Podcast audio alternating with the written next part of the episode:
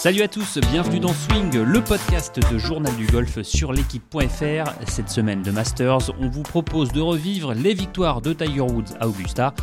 Deuxième épisode, 2001-2002, Tiger Slam est doublé, la domination est totale.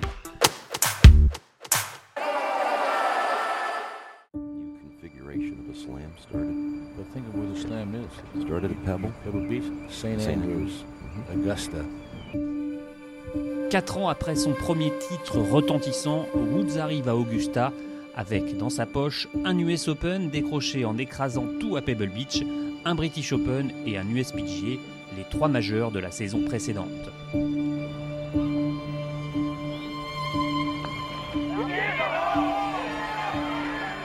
Ce Masters est donc pour lui l'occasion de réaliser le Grand Chelem, soit remporter quatre majeurs de suite, qu'on appellera le Tiger Slam.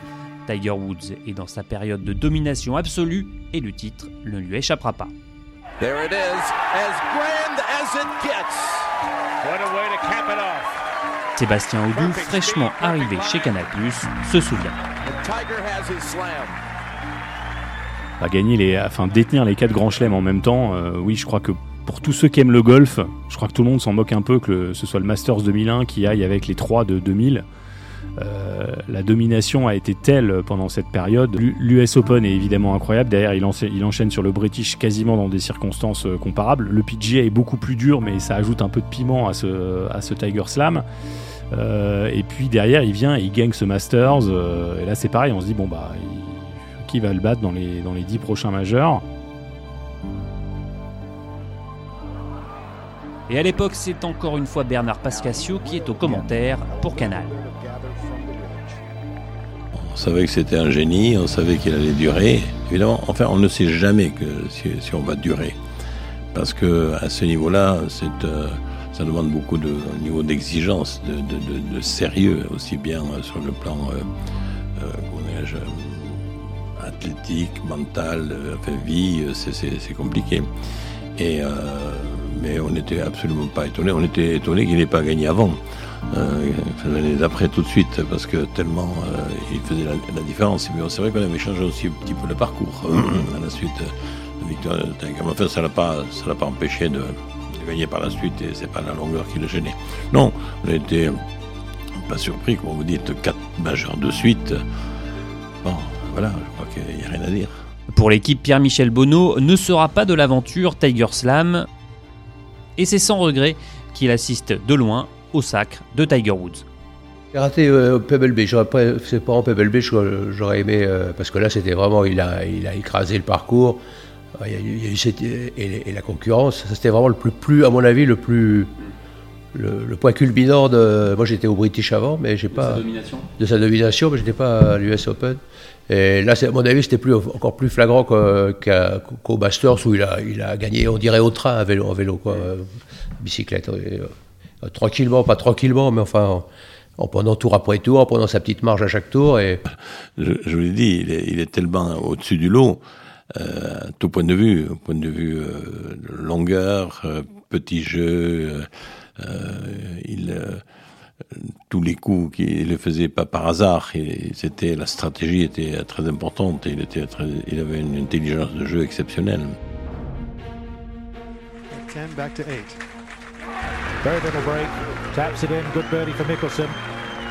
Tiger one ahead of Duval and Mickelson. It's a Mais pour l'emporter ce dimanche 2001, Woods a deux adversaires de taille.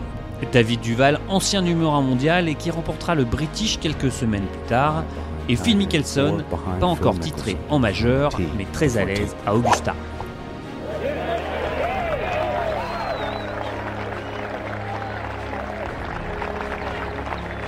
Comme par hasard, euh, quand il faut, Tiger est là. Je me souviens pas qu'il ait perdu des tournois en étant en tête. Mais Greg Norman aussi, je me souviens à l'époque, on prenait l'antenne, il était en tête de tous les grands chelems, juste avant Tiger, et il en a gagné très peu. Il en a gagné deux, deux British, je crois, alors qu'il aurait pu en gagner, mais lui, ça, c'est autre chose. Mais euh, ça, prouve un petit peu la force de caractère, puis surtout le, le champion qu'il est. C'est un grand regret que moi j'ai en tant que, que, que, fan de golf de ne pas avoir vu plus souvent ce duel-là parce que bah il y avait de la rivalité, même de l'animosité hein, euh, de la part de Tiger. On sait que Tiger avait tendance à être plus copain avec euh, des joueurs un peu besogneux, euh, pas ultra doués, mais qui tiraient le maximum de leur capacité, type Furyk, type voilà, il est type Stricker. Il adorait ce, ce type de joueur-là et il était moins copain avec ceux dont le talent pouvait un peu ressembler au sien. Euh, mais dont il estimait, hein, sa mère raconte ça très bien, que voilà, il, pardonnait pas quelque part à Mickelson le fait de un peu gâcher son talent par un manque de travail selon les standards de Tiger Woods, encore une fois. Ce qui m'impressionne à moi, euh, c'est euh, qui me disait, c'était muchacho, ce gamin, qui n'a pas de vie. Euh, c'est compliqué d'être contre une star comme lui, un phénomène social, euh, de garder la tête sur les épaules et puis surtout euh, de, de, de, durer, parce que sa vie privée euh, est compliquée.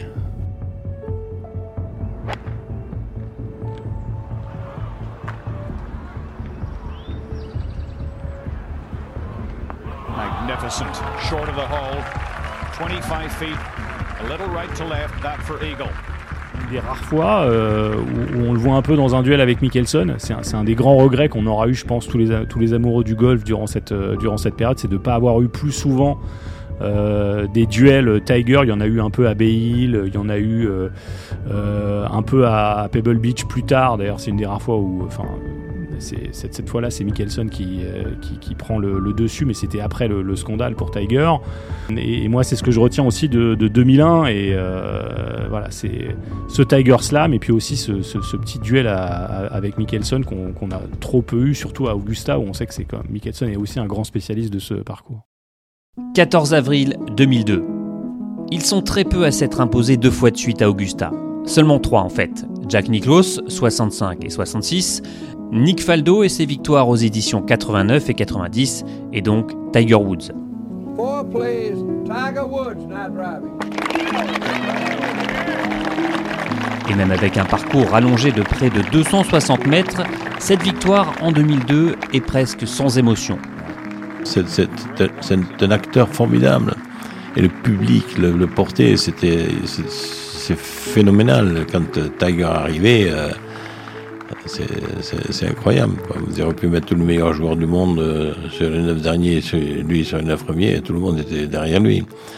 Et euh, voilà, il n'avait pas changé, il avait retrouvé un peu de sérénité, et puis voilà, c'est tout, tout simplement. Oui, pour moi, c'est le moins mémorable, hein, euh, clairement. Mais là aussi, c'est le moment où on, commence à vraiment évoquer le, Big Four, voilà, même si Mickelson n'a pas encore gagné son, son, premier majeur.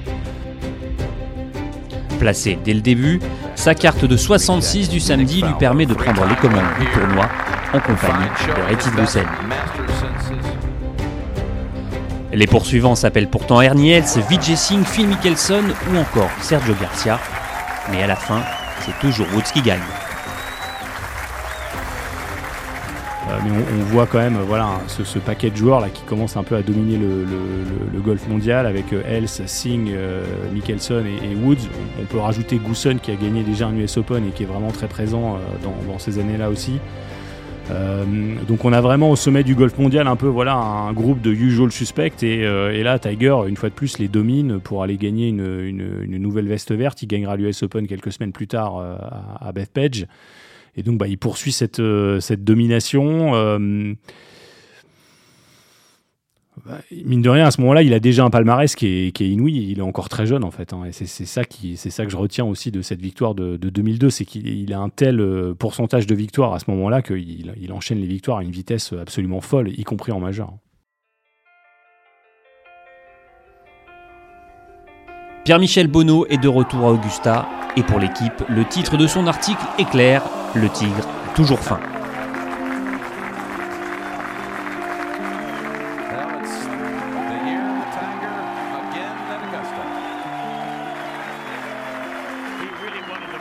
Euh, une domination un peu trop, euh, trop facile, quoi. Avec un temps, euh, mauvais temps, je crois.